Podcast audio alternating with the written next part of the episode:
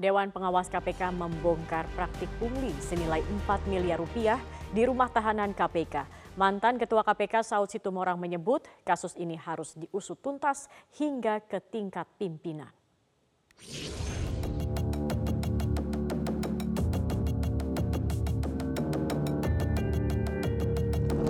Lembaga Anti Rasuah Komisi Pemberantasan Korupsi atau KPK sedang tidak baik-baik saja.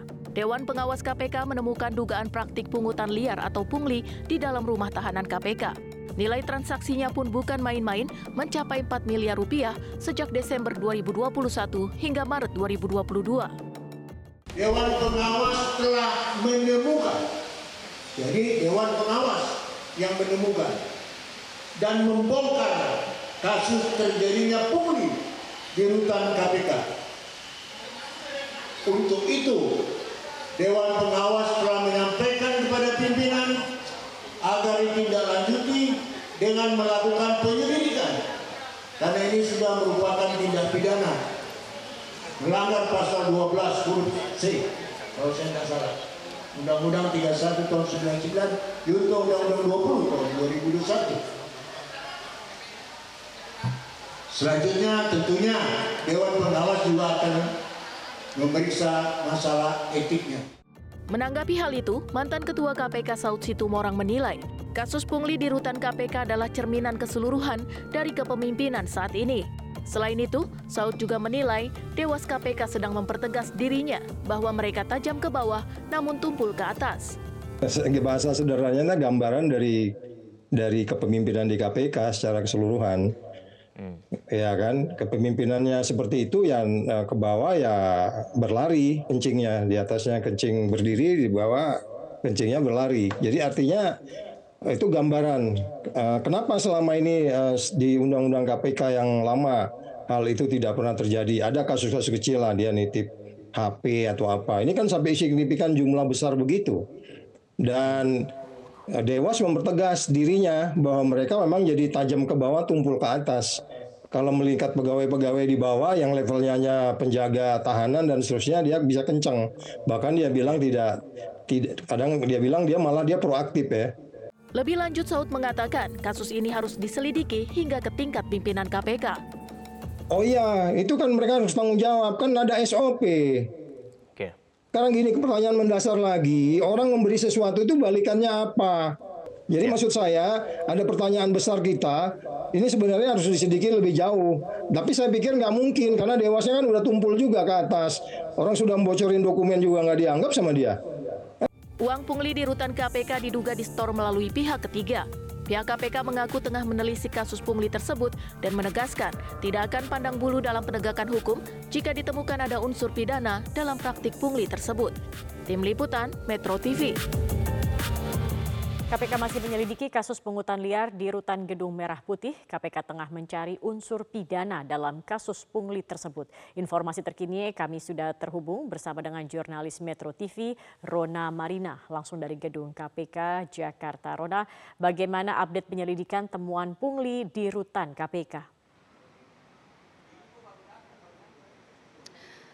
Baik Zakia, hari ini kami belum mendapatkan informasi terkini atau informasi terupdate terkait dengan pungutan liar di rutan Gedung Merah Putih KPK beberapa waktu yang lalu.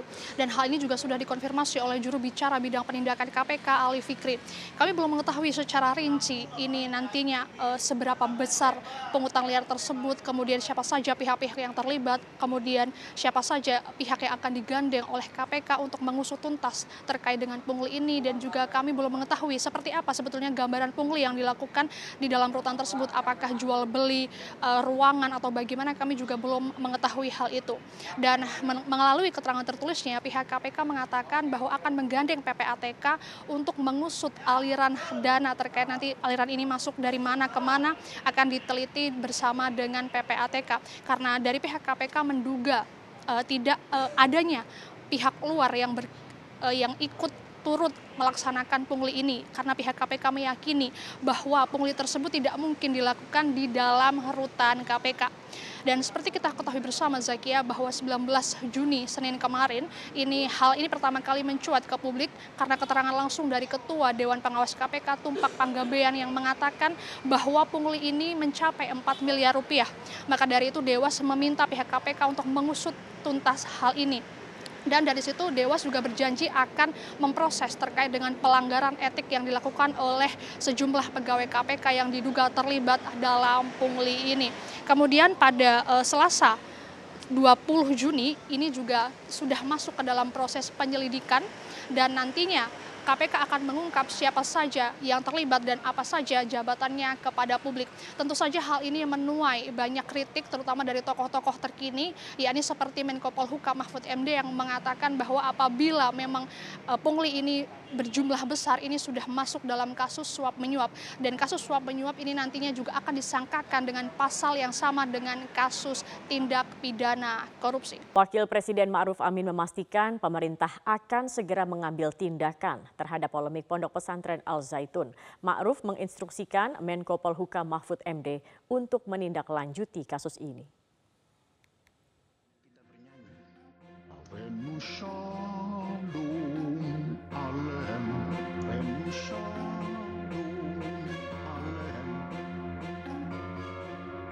Kontroversi yang terjadi di Pondok Pesantren Al Zaitun Indramayu Jawa Barat membuat Wakil Presiden Maruf Amin ikut turun tangan. Ma'ruf menginstruksikan Menko Polhukam Mahfud MD dan Menteri Agama Yakut Kolil Kaumas untuk segera menindaklanjuti kontroversi di pondok pesantren pimpinan Panji Gumilang itu. Menurut Ma'ruf, jika hasil kajian menunjukkan adanya penyimpangan, pemerintah harus segera mengambil sikap. Saya kira nanti kalau sudah pandangan-pandangan eh, dari saya dengar sudah ada dari NU Jawa Barat, dari Persis, ya kemudian dari mui nanti saya minta nanti untuk dikoordinasikan pak di tingkat menko polkam menko polkam untuk membahas nah, langkah apa yang harus kita ambil jadi kita setelah kita kaji bahwa itu memang sudah ada penyimpangan uh, kemudian tentu akan ada rapat koordinasi di pihak Menko Polkam dengan juga Kementerian Agama. Saya minta ditindaklanjuti itu. Saya kira itu. Sementara untuk menyelidiki dugaan penyimpangan di Ponpes Al Zaitun, Pemprov Jawa Barat telah membentuk tim investigasi yang sudah bekerja sejak 19 Juni kemarin. Tim investigasi dibentuk setelah Pemprov Jawa Barat menggelar rapat bersama Majelis Ulama Indonesia, Kementerian Agama, dan tokoh ulama di Bandung. Ternyata ada pelanggaran-pelanggaran secara fikih, syariat, dan lain sebagainya, juga berhubungan dengan potensi pelanggaran administrasi, uh, terhadap uh, norma hukum yang ada di uh, Indonesia yang dilakukan oleh pihak terkait, maka akan ada tindakan-tindakan administrasi, tindakan hukum, dan lain-lain. Tapi belum bisa disimpulkan karena timnya baru akan mulai bekerja selama tujuh hari. Pondok pesantren Al Zaitun menjadi sorotan karena dianggap kontroversial. Seperti ucapan salam pembuka pemimpin Ponpes Al Zaitun Panji Gumilang dalam bahasa Ibrani selain Assalamualaikum. Publik juga sempat dihebohkan dengan video yang viral di media sosial karena memperlihatkan jemaah laki-laki dan perempuan digabung dalam saf yang sama saat sholat Idul Fitri di Ponpes Al Zaitun. Perempuan juga diperbolehkan menjadi khotib sholat Jumat. Tahun 2011 lalu, Panji Gumilang juga sempat dikaitkan dengan Gerakan Negara Islam Indonesia atau NII dan sempat diperiksa dua kali oleh Bares Krim Polri. Iya, pemirsa siapa bilang salon hanya untuk manusia? Iya, ternyata ini menjelang Idul Adha, salon ini juga ada untuk hewan ternak loh Vivi dan juga pemirsa. Seperti kita lihat ini, di Tulung Agung Jawa Timur ada jasa salon untuk sapi dan sapi-sapi yang dirapikan melalui salon ini harganya bisa naik Rp500.000.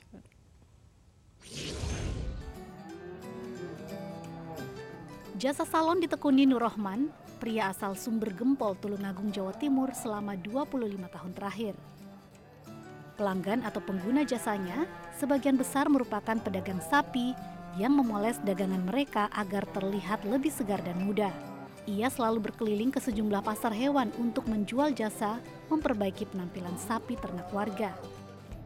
Nurrohman fokus pada penataan tanduk dan kuku sapi. Ada beberapa peralatan yang digunakan Nurrohman untuk membuat penampilan sapi menjadi lebih menarik. Alat-alat yang digunakan sebagian besar merupakan peralatan pertukangan, seperti palu, gergaji, pahat, kikir, pisau, sabit, dan amplas. Dibantu anaknya, dengan cekatan Nurrohman memangkas tanduk sapi yang tidak rapi, lalu mengikisnya menjadi bentuk yang lebih menarik dengan sabit dan pisau. Untuk memperhalusnya, Nurrohman pun menggunakan amplas. Tak hanya tanduk, salon sapi keliling ini juga melakukan perawatan kuku-kuku sapi atau layaknya pedikur dan manikur pada kuku manusia. Peralatan yang digunakannya adalah pahat untuk menggerus kuku sapi yang bentuknya tidak beraturan. Untuk jasa salon tanduk sapi, Nurrohman mematok tarif Rp30.000 dan Rp50.000, sedangkan untuk kuku dipatok Rp30.000. Usaha unik ini mampu menghasilkan pendapatan Rp500.000 hingga Rp750.000 per hari. Paling ya sekitar 10 hmm. itu hari biasa. Kalau Terus gini ya bisa 15 lebih. Lah. Tarifnya berapa Pak? Tarifnya 50 sama 30. Tergantung? Tergantung yang dikerjain. Taruh tanduk besar gini ya 50. Oh. Kalau tanduk kecil itu 30. Ya, Pak ini kenapa sih Pak kok sapinya di salon ini biar apa ini Pak? Biar kelihatan muda, cantik. Setelah mendapatkan sentuhan salon Nur Rohman, harga sapi pedagang biasanya naik hingga Rp500.000 per ekor.